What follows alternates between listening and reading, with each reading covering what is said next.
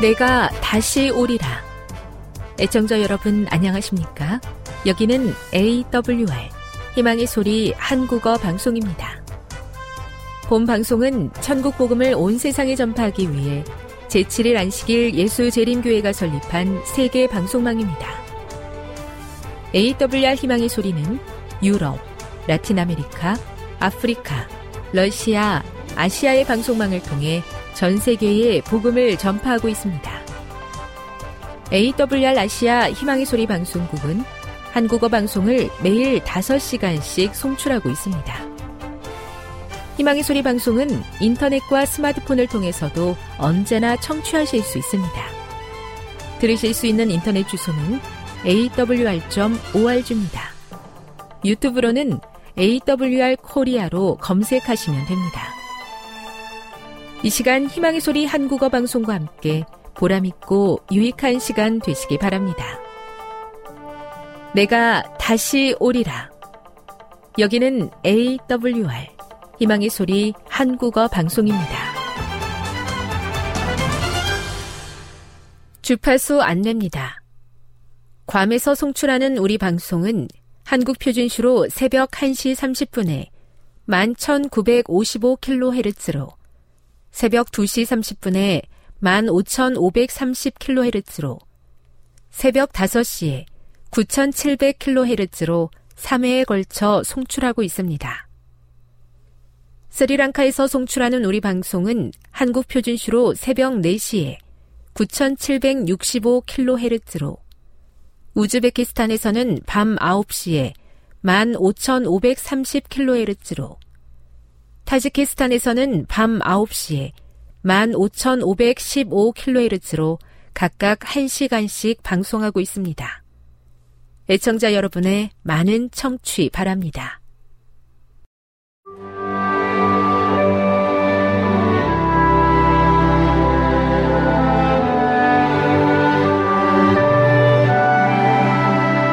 읽어주는 교과 여섯째 날 10월 6일 금요일 더 깊은 연구를 위해 구속의 경륜은 아담이 타락한 후에 세워진 사후 고안이 아니었다. 이 경륜은 영세 전부터 감추었다가 알게 하신 그 비밀의 계시였다. 이것은 영세 전부터 하나님의 보좌의 기초가 되어온 원칙을 공개한 것이었다.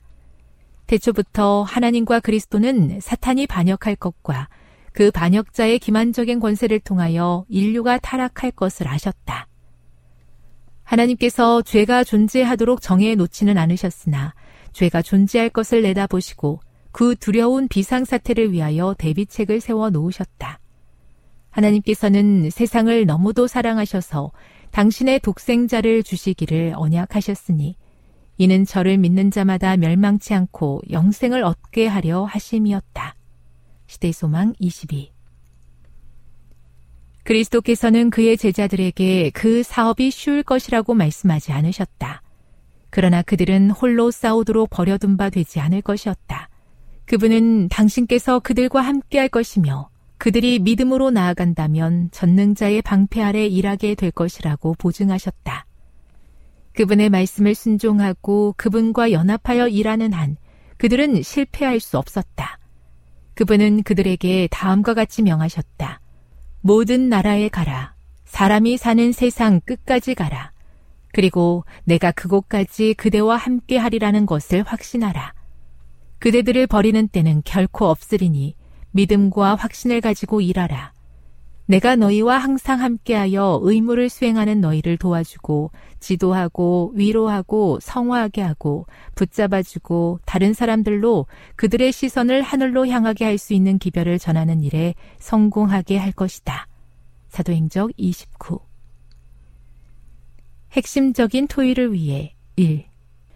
타락한 인류를 향한 첫 번째 말씀이 내가 무슨 짓을 했느냐, 왜 내게 불순종했느냐가 아니었다는 것이 무엇을 의미하는지 생각해 보라.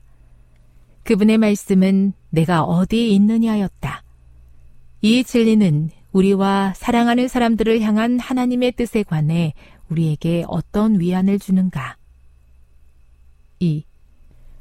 하나님이 사람이 되어 우리를 구원하기 위해 이 세상에 오신 것이 무엇을 의미하는지 생각해 보라. 이 사실은 그분의 선교와 성품에 대해 무엇을 말해주는가? 3. 선교는 하나님께 속한 것이다. 하나님께서 이 일을 위해 사람들을 준비시키고 능력을 주실 것이다. 이 사실을 생각할 때 세계 복음화 앞에 놓여 있는 도전들 앞에서 느끼는 자신의 부적절함이나 두려움에 대한 감정과 태도를 어떻게 바꿀 수 있겠는가? 지금까지 읽어주는 교과였습니다. 본 방송은 AWR 희망의 소리 방송국에서 제작되었습니다.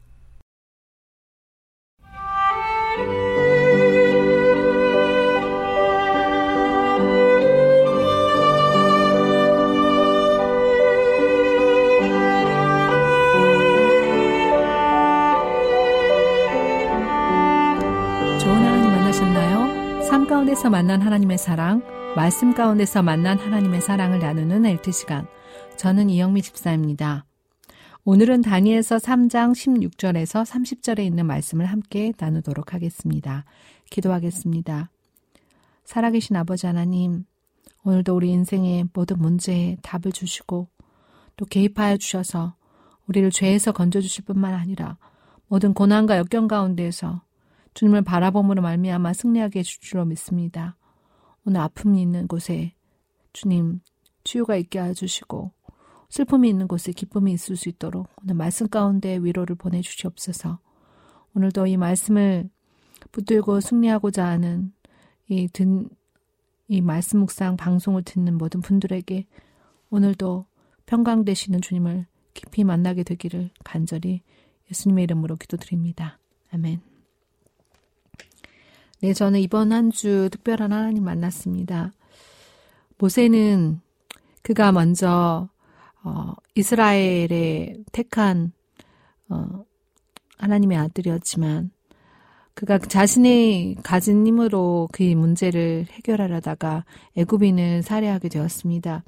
그가 광야에 가서 그는 깊이 하나님과 교통하며 그리고 자신의 모든 문제를 하나님께 내려놓고 정말 하나님과 동행하는 귀한 경험들을 갖게 되었습니다. 그 부분의 말씀을 묵상하고 또 읽으면서 제 마음 가운데 오늘도 저의 모든 문제가 드러날 때마다 참으로 괴롭습니다. 하지만 이 문제를 가지고 모세처럼 나아가기를 원하는 그런 마음을 주신 하나님께 참 감사를 드렸습니다. 오늘 본문의 말씀은 다니엘서 3장 16절에서 30절인데 우리가 잘 아는 대로 풀무볼에서 건져냄을 받은 새 친구들의 이야기입니다. 16절에 보면 어, 사드락과 메삭과 아벤누고가 왕에게 대답하여 가로되 느부갓네살이여 우리가 이 일에 대하여 왕에게 대답할 필요가 없나이다. 만일 그럴 것이면 왕이여 우리가 섬기는 우리 하나님이 우리를 극렬히 타는 풀무 가운데서 능히 건져내시겠고 왕의 손에서도 건져내시리이다. 그리 아니하실지라도 왕이여 우리가 왕의 신들을 섬기지도 아니하고 왕의 세우신 금신상에게 절하지도 아니할 줄을 아옵소서. 느부갓네살이 분이 가득하여 사드락과 메삭과 아벤누고를 향하여 낯빛을 변하고 명하여 이르되 그 풀물을 뜨겁게 하기를 평일보다 7배나 뜨겁게 하리라 하고 군대 중 용사 몇 사람을 명하여 사드락과 메삭과 아벤누고를 결박하여 극렬히 타는 풀무 가운데 던지라. 하니 이 사람들을 고의와 속옷과 겉옷까지 별다른 옷을 입은 채 결박하여 극렬히 타는 풀무 가운데 던질 때 왕의 명령이 엄하고 풀무가 심히 뜨거우므로 불꽃이 사드락과 메삭과 아벤누고를 붙든 사람을 태워 죽였고 이 세 사람 사드락과 메삭과 아벤누고는 결박된 채 극렬히 타는 풀무 가운데 떨어졌더라. 때 느부갓네살이 놀라 급히 일어나서 모사들에게 물어 가로되 우리가 결박하여 불 가운데 던진 자는 세 사람이 아니었느냐 그들이 왕에게 대답하여 가로되 왕이여 올소이다 왕이 또 말하여 가로되 내가 보니 결박되지 아니한 네 사람이 불 가운데로 다니는데 상하지도 아니하였고 그 넷째의 모양은 신들의 아들과 같도다 하고 느부갓네살이 극렬히 타는 풀무 아구 가까이 가서 불러 가로되 지극히 높으신 하나님의 종 사드락 메삭 아벤누고야 나와서 이리로 오라 하매 사드락과 메삭과 아벤누고가 불 가운데서 높은 나온지라 방백과 수령과 도백과 왕의 모사들이 모여 이 사람들을 본즉 불이 능히 그 몸을 해하지 못하였고 머리털도 그슬리지 아니하였고 고의 빛도 변하지 아니하였고 불탄 냄새도 없었더라. 느부갓네살이 말하여 가로되 사드락과 메삭과 아벤누고의 하나님을 찬송할지로다. 그가 그 사자들로 보내사 자기를 의뢰하고 그 몸을 버려서 왕의 명을 거역하고 그 하나님 밖에는 다른 신을 섬기지 아니하며 그에게 절하지 아니한 종을 종들을 구, 구원하셨도다. 그러므로 내가 이제 조서를 내리노니 각 백성과 각 나라와 각 방언하는 자가 무릇 사드락과 메삭과 아벤누고의 하나님께 설만이 말하거든 그 몸을 쪼개고 그 집으로 걸음터를 삼을지니 이는 이같이 사람을 구원할 다른 신이 없음이니라 하고 왕이 드디어 사드락과 메삭과 아벤누고를 바벨론 도에서 더욱 높이니라. 네, 오늘 본문의 말씀은 어, 금신상을 세우고 또 여기에 경배하도록 강요하는 느부갓네살 왕 그리고 경배하지 않았다고 참소하는 참소자들 그리고 왕의 반응 왕의 명령에 순종하느냐 하지 않느냐에 대한 부분들을 왕이 어, 새 친구에게 제안하고 새 친구들은 왕 앞에서 어, 자신의 신앙을 자신들의 신앙을 고백하고 그리고 결국 풀무불에 던져져 풀무불에서 건져냄을 받는 그런 이야기입니다. 오늘 본문의 말씀은 풀무불에서 건져냄을 받은 이 다니엘의 새 친구들이 믿음을 통해서 이 왕이 하나님을 알게 되고 또 고소자들이 하나님의 영광을 보게 되는 그러한 놀라운 말씀입니다. 오늘 본문을 보면서 저는 왜 금신상을 세웠을까 바벨론 왕이 어, 생각을 해보니까 이 장에 느부갓네살 왕이 꿨던 꿈, 그 꿈은 머리가 금머리라고 하였고 그 나라가 오래 가지 않고 또 은, 은, 어, 동, 철, 철과 진흙 그리고 돌나라 이런 어, 금신상 꿈에 대한 해석을 그가 바꾸려 했다는 것을 보게 됩니다. 머리끝부터 발끝까지 느부갓네살 왕은 그가 그 신상에 대해서 어, 그 해석에 대해서 듣게 되었을 때는 하나님을 높였지만 결국 그가 바벨론이 강국이 되며 되고 또 자신이 그 군주가로서 어, 자부심을 갖게 되면서 전부 금으로 신상을 세워서 자기가 그 강대국의 왕이라는 것을 보여주고 싶었습니다. 그리고 그는 교만하였고 그는 어, 하나님께서 주신 꿈에 잊어버렸습니다. 그렇다면 왜 강, 경배하도록 강요했을까요? 경배하지 않으면 극형에 처한다고 했습니다. 경배하도록 강요하게 되는 것은 어, 주변 그 그의 신하들의 이유도 됩니다. 다니엘과 세 친구들이 그 금신상에 절하지 않을 것을 알, 알기 때문에 참소자들 또한 편견과 시기를 어, 이 금신상에 절하지 않는 음, 다니, 세, 다니엘의 새 친구들에게 음, 그러한 극형에 처하는 풀무불에 던지는 이러한 일들을 있, 있도록 고자질을 하게 됩니다. 그리고 다니엘의 새 친구들은 왜 거부했을까요? 목숨을 걸고 그 풀무불 앞에서도 그들은 그 마음 바꾸지 않았습니다. 그리고 어, 그 말씀 가운데 보면 그 풀무불에 던져 넣음을 당할지라도 그들은 하나님을 배반하지 않을 것들에 대해서 분명하게 왕에게 이야기합니다. 왕에게 절하지 않, 신상에게 절하지 않을 것, 더 이상 이야기할 것이 없다고 얘기하는 이 세 친구들의 믿음을 보면서 그리 아니하실지라도의 믿음, 재고의 여지가 없다. 이 문부는 분명하다라고 자신의 신앙 고백을 풀문불 앞에서 하는 이 세 젊은이들의 마음이 정말 너무나 그 놀라운 신앙 고백만으로도 아무 일이 아직 일어나지 않더라도 정말 훌륭합니다. 저는 이런 생각을 해봤습니다. 어, 금신상을 섬기지도 절하지도 아니할 것이다. 더 이상 이해할, 이해할 것이 없다. 잠깐만 기도해 보고요도 아닌 이런 태도를 통해서 왕과 그리고 이 부분을 참수했던 사람들이라도 하나님을 놀라우신 하나님을 향한 믿음을 보게 됩니다. 그리고 이후에 어떤 음, 일들이 일어났나요? 그리 아니하실지라도 꼭 하나님께서 그렇게 하지 않으실지라도 그 하나님을 신뢰한다는 것입니다. 이것은 하나님의 조건 없는 사랑에 대한 사람이 반응할 수 있는 최고의 예배입니다. 거래하지 않는 것입니다. 이걸 줄 테니 이걸 이것이 된다 이런 것이 아닙니다. 이 이후에 어떤 일들이 일어났나요?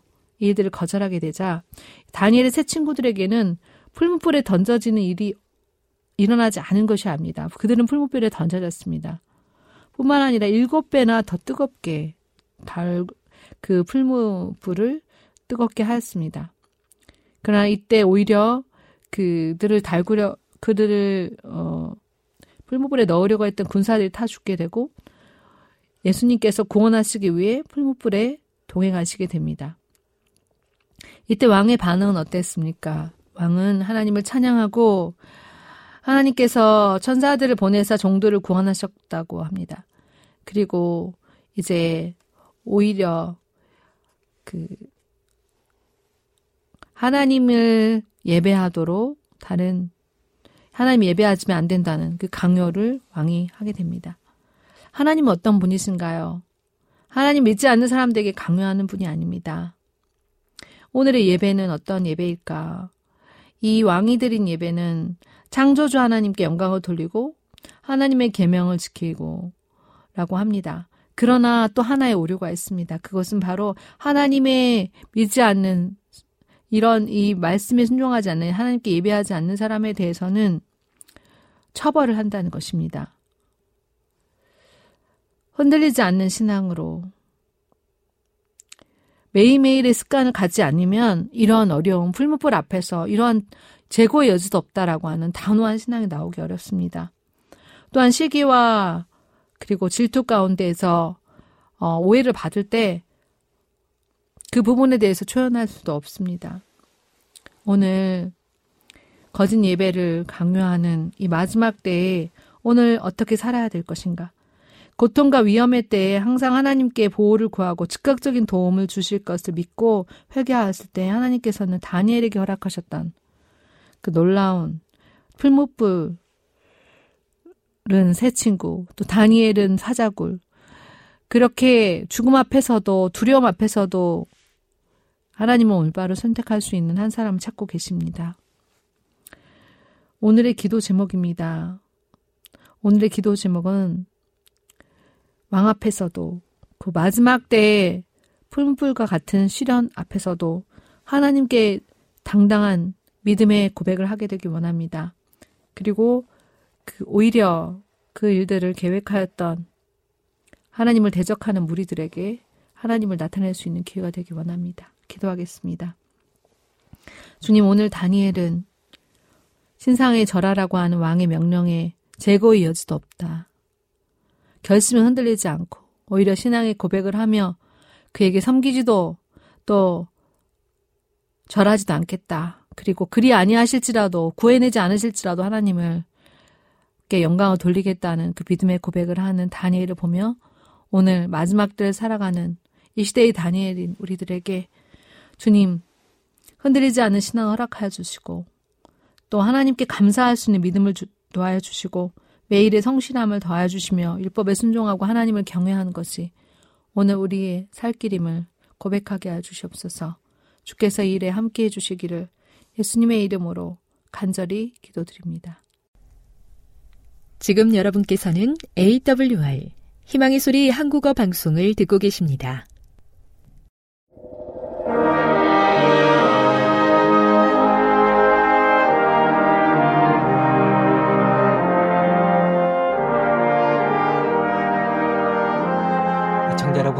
안녕하십니까? 오늘 또 지난 시간에 이어서 십자가에 관한 말씀을 준비해 보았습니다. 누가복음 23장 13절로 23절에 있는 말씀을 먼저 읽겠습니다. 빌라도가 대제사장들과 관원들과 백성을 불러 모으고 이르되 너희가 이 사람을 백성을 미혹하는 자라 하여 내게 끌어왔도다. 보라, 내가 너희 앞에서 사실하였으되 너희의 고사는 일에 대하여 이 사람에게서 죄를 찾지 못하였고 헤롯이 또한 그렇게 하여 저를 우리에게 도로 보내었도다. 보라, 저의 행한 것은 죽일 일이 없느니라. 그러므로 때려서 놓겠노라. 우리가 일제히 소리질러 가로되 이 사람을 없이 하고 바라바를 우리에게 놓아주소서 하니 이 바라바는 성중에서 일어난 밀란과 살인을 일하여 옥에 갇힌 자라라. 빌라도는 예수를 놓고자 하여 다시 저희에게 말하되 저희는 소리질러 가로되 저를 십자가에 못 박게 하소서 십자가에 못 박게 하소서 하는지라. 빌라도가 세 번째 말하되 이 사람이 무슨 악한 일을 하였느냐? 나는 그 죽일 죄를 찾지 못하였나니 때려서 놓으리라 한데 저희가 큰 소리로 재촉하여 십자가에 못 박기를 구하니 저희의 소리가 이긴지라. 이 장면은 빌라도가 예수님을 신문하는 장면입니다. 빌라도는 예수님을 놓아주고 싶었습니다. 예수님에게서 십자가에 달릴 만한 죄를 찾지 못했습니다. 그래서 놓아주기를 원했지만 군중들은 외쳤습니다. 저를 십자가에 못 박게 하소서. 십자가에 못 박게 하소서. 그래서 빌라도는 제안했습니다. 그러면 예수와 살인죄를 저지른 바라바 중에서 누구를 놓아주기 원하느냐?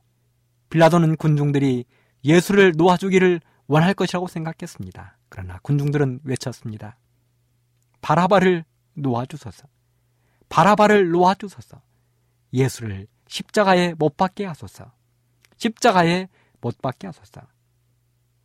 어떤 작자 미상의 시인이 이런 시를 남겼습니다. 그리스도 우리 예수님 이 땅에 오셨을 때 그의 머리 눕혀둘 침대는 빌려온 것. 예루살렘 성내로 내려오실 때 타고 오신 나귀는 산마을 길가에서 빌려온 나귀. 그러나 그가 쓰신 가시관과 친히 지신 십자가는 그의 것, 십자가는 오직 그의 것. 산기슭 풀밭에서 무리를 먹이실 때 주님께서 떼신 떡은 구워오신 조각떡.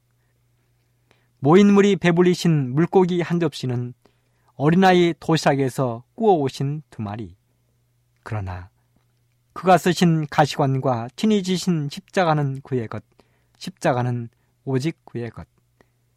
무리들을 가르치러 올라타신 그 배는 바닷가 어부에게 빌려오신 작은 배. 집도 가정도 없으셨던 우리 주님, 쉴만한 휴식처도 빌려 쓰신 남의 방. 그러나 그가 쓰신 가시관과 친히 지신 십자가는 그의 것, 십자가는 오직 그의 것. 6월절 어린 양 잡수시기 전날 밤 무덤으로 가는 길에 방 한 칸 빌리셨네.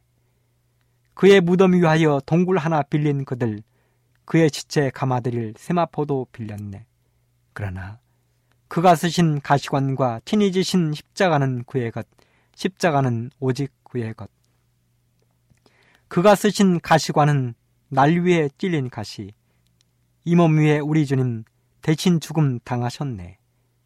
십자가에 달리시고 손과 발에 못 박힘은 나의 죄와 허물을 속해주려 하심이니 그가 쓰신 가시관과 친히 지신 십자가는 그의 것. 그것은 참으로 내가 졌어야 할 십자가. 저는 지난 말씀 시간에 십자가는 고독의 십자가요. 십자가는 고난의 십자가요.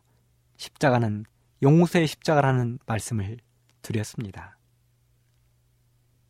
오늘 이 시간에 계속 이어서 그 십자가가 나에게 어떤 십자가인지를 말씀드리고 싶습니다. 첫째는 대속의 십자가입니다. 오늘 우리가 처음 읽은 본문의 말씀은 빌라도의 법정에서 일어난 사건입니다. 예수님이 빌라도의 법정에서 신문을 받던 시간은 예수님이 육체적, 정신적으로 완전히 탈진한 시간이었습니다. 예수님은 빌라도의 법정에 끌려오기 전 지난 밤에 즙자는 틀이라는 별명이 붙은 겟세만의 동산에서 이미 우리들의 죄의 짐으로 완전히 탈진한 상태였습니다. 예수님은 겟세만의 동산에서 피와 땀이 섞여 나올 만큼 죄의 짐에 눌린 간절한 기도를 드리셨습니다.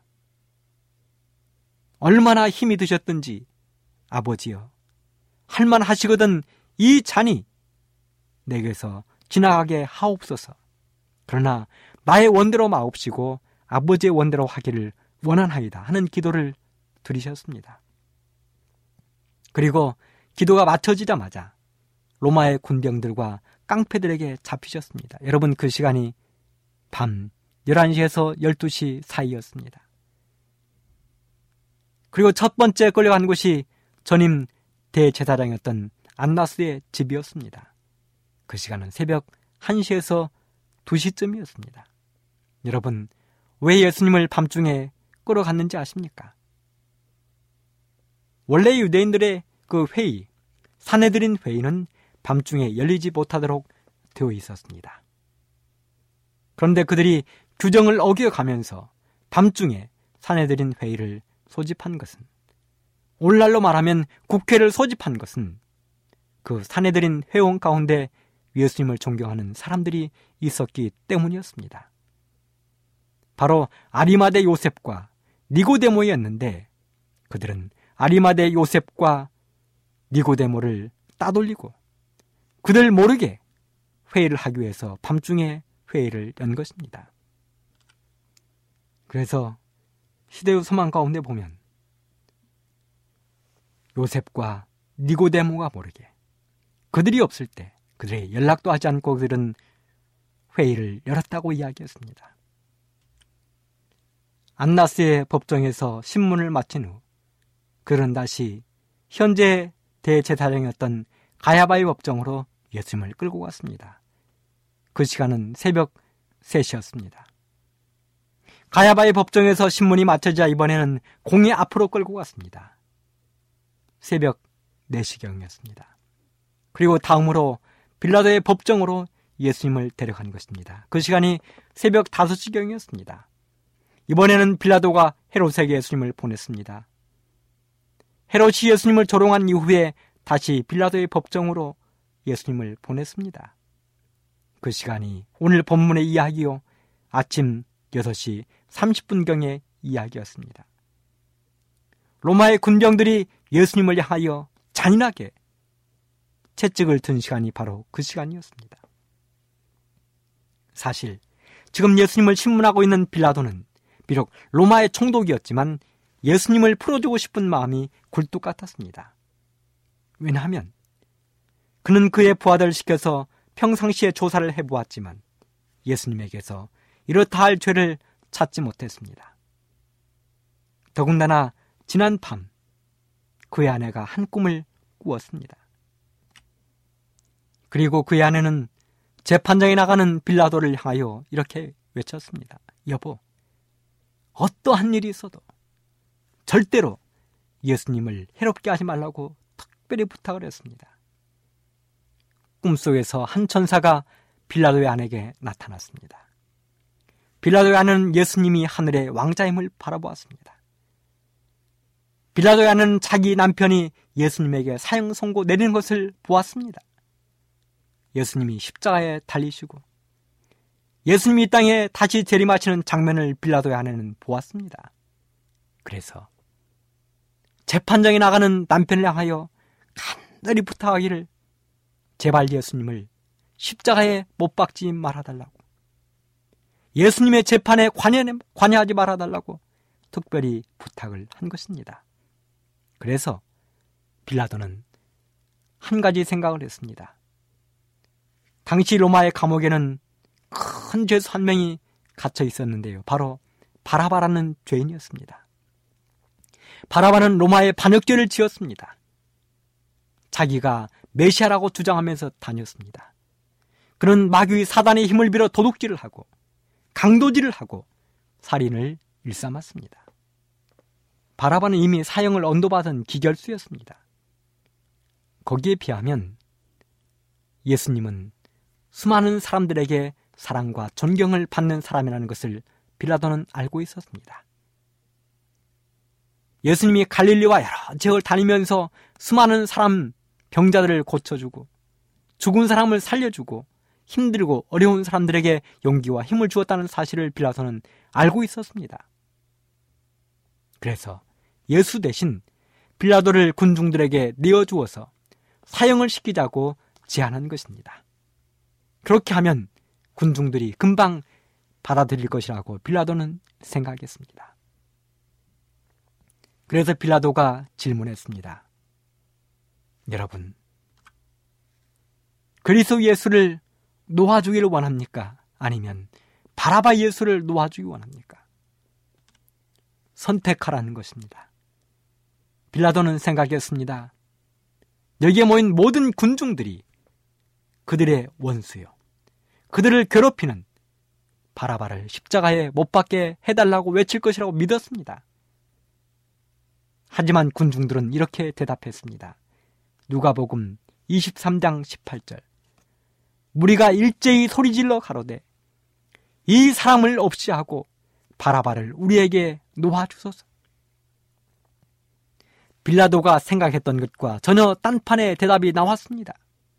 이 사람 예수를 없이 하고 바라바를 우리에게 놓아 달라는 것입니다.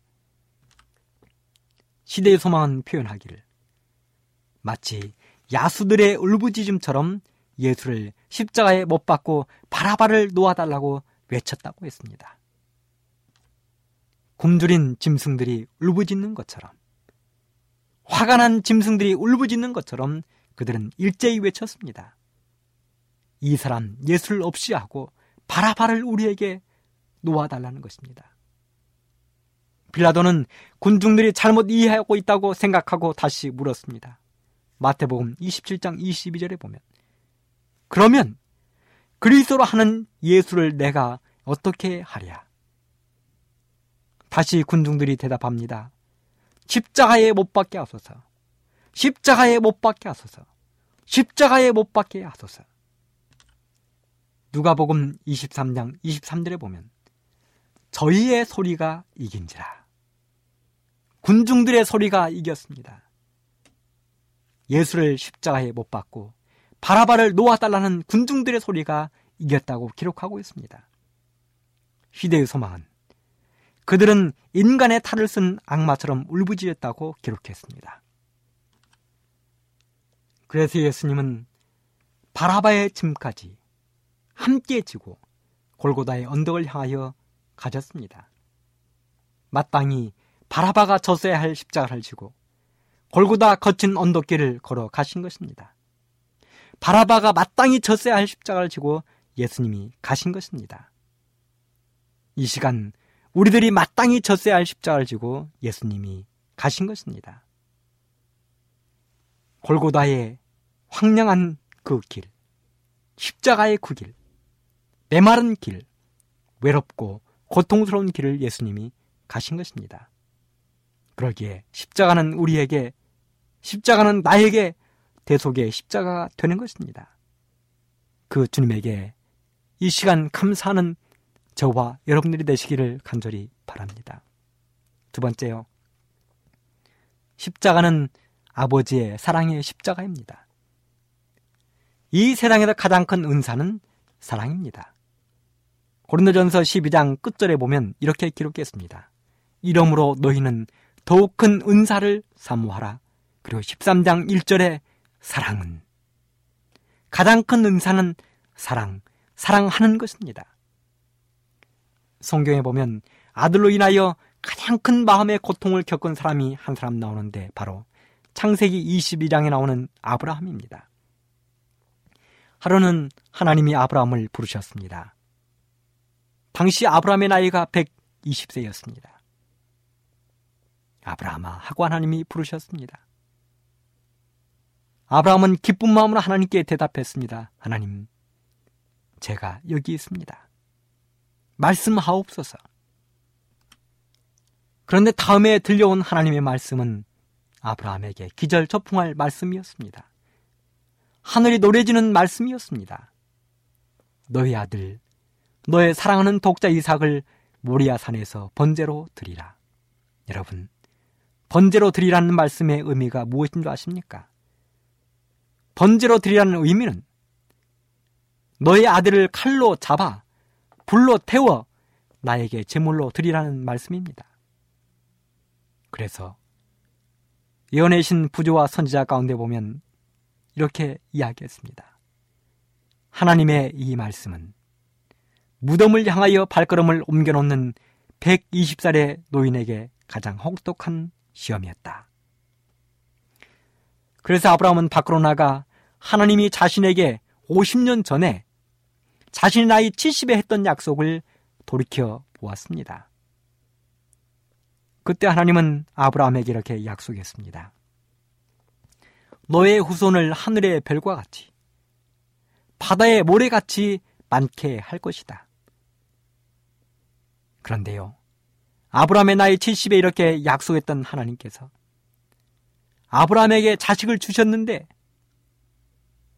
30년이 지난 100살이 되어서 겨우겨우 아들 하나를 낳게 하신 것입니다. 그리고 그 아들을 금이야 오기야 키워서 스무 살이 되도록 키워놓았더니 어느 날 뜬금없이 하나님이 말씀하시기를 그 아들을 잡아서 불로 태워 자신에게 제물로 드리라고 하시는 것입니다. 세상에 이런 법이 어디에 있는가? 하나님도 거짓말을 하시는가? 그렇다면 하나님은 살인하지 말라는 계명을 왜 십계명 속에 넣어 두셨는가? 아브라함은 머리가 복잡했습니다. 마음이 심란했습니다. 그래서 아브라함은 소돔성으로 가던 천사를 만났던 상수리 나무 아래로 가보았습니다. 아브라함이 상수리 나무 아래 간 이유는 단순합니다. 혹시 천사가 다시 나타나서 아까 낮에 하나님이 했던 이야기는 잘못 전달된 것이라고 잠깐 실수하신 것이라고 그렇게 말을 듣기 위해서 간 것입니다. 그런데 기다려도 기다려도 천사는 나타날 기미가 없었습니다. 그래서 할 수 없이 텐트로 돌아와 잠을 자고 있는 아들 이삭을 바라보았습니다. 정말 소중하게 키웠던 아들입니다. 이제 스무 살이 된 건장한 청년이었습니다. 아내 사라를 바라보았습니다. 나이 90의 할머니가 다 되어서 아들을 하나님의 기적과 같은 방법으로 낳아서 그 아들 하나만을 바라보며 살고 있는 아내 사라. 그 얼굴을 쳐다보았습니다. 한 번은 아들 얼굴을 보고 한 번은 아내 얼굴을 보고 그러다가 다시 밖으로 나와서 어두운 하늘의 별들을 바라보았습니다. 과연 하나님의 사랑은 어디에 계시는가? 약속의 하나님은 어디에 계시는가? 부조와 선지자 가운데 보면 아브라함은 그날 밤 그 일을 여러 번 했다고 이야기했습니다. 그는 아내 사라를 깨워서 하나님의 계획을 이야기해 볼까도 생각해 보았습니다. 오늘 이 밤이 마지막이니 아들의 얼굴도 쓰다듬어 보고 한 번 안아보라고 하고 싶은 마음이 굴뚝 같았습니다. 그러나 아브라함은 포기해야 했습니다. 만일 그렇게 한다면 사라 아내의 모성애가 하나님의 계획을 망칠 것이라고 생각했습니다. 절대로 그렇게 하지 못하게 할 것이라고 생각했습니다. 그렇게 아브라함은 뜬 눈으로 밤을 보냈습니다. 도저히 잠을 이룰 수가 없었습니다. 그리고 드디어 어김없이 아침은 밝아오고 아브라함은 마침내 아들 이삭과 두 하인을 데리고 함께 길을 나섰습니다. 사실 이런 일들은 전에도 자주 있었기 때문에 아들 이삭과 또 두 종들은 아무런 의심 없이 그저 아브라함을 따라 나섰습니다. 그리고 아내 사라도 번제를 드리러 가는 남편과 아들 이삭 종들을 손을 흔들며 배웅해 주었습니다. 잘 갔다 오라는 것입니다. 오직 마음이 찢어지고 웃을 수 없는 한 사람은 아브라함밖에는 없었습니다. 아브라함과 이삭은 아무 말도 없이 걷기만 했습니다. 이삭은 끊임없이 이야기를 했지만 아브라함은 한마디도 할 수 없었습니다. 머릿속이 복잡했습니다. 아들에게 뭐라고 이야기하나? 뭐라고 이야기를 해야 이 아들이 이해를 해줄 수 있을 것인가? 아들을 하나님께 번제로 드리고 혼자서 집으로 돌아가면 아내에게 나는 무엇이라고 해야 할 것인가? 절망과 고통 속에 빠질 아내를 나는 어떻게 해야 될 것인가? 머릿속이 복잡했습니다. 아무 생각이 나지 않았습니다. 생각하면 생각할수록 복잡하고 답이 나오지 않았습니다. 한 걸음 한 걸음을 내디딜 때마다 헛다리를 짚는 느낌이었습니다. 모래밭을 걸어가는 느낌이었습니다. 그렇게 하루를 지냈습니다. 밤이 되었습니다. 어두운 밤하늘에 떠 있는 별들을 바라보며 하나님의 약속을 생각했습니다. 천사가 오지 않을까 기대했습니다. 그러나 나타나지 않았습니다. 이틀을 그렇게 보냈습니다. 3일이 지나고 그들은 마침내 이삭을 번제로 드릴 모리아산에 도착했습니다. 사실 평소에는 제사를 드리러 오면 종들이 나무와 불과 양을 가지고 오는데 이번에는 그러지 않은 것입니다. 종들이 나무와 불은 가지고 왔는데 양을 가지지 않고 온 것입니다. 그래서 이삭이 마침내 아버지에게 질문했습니다.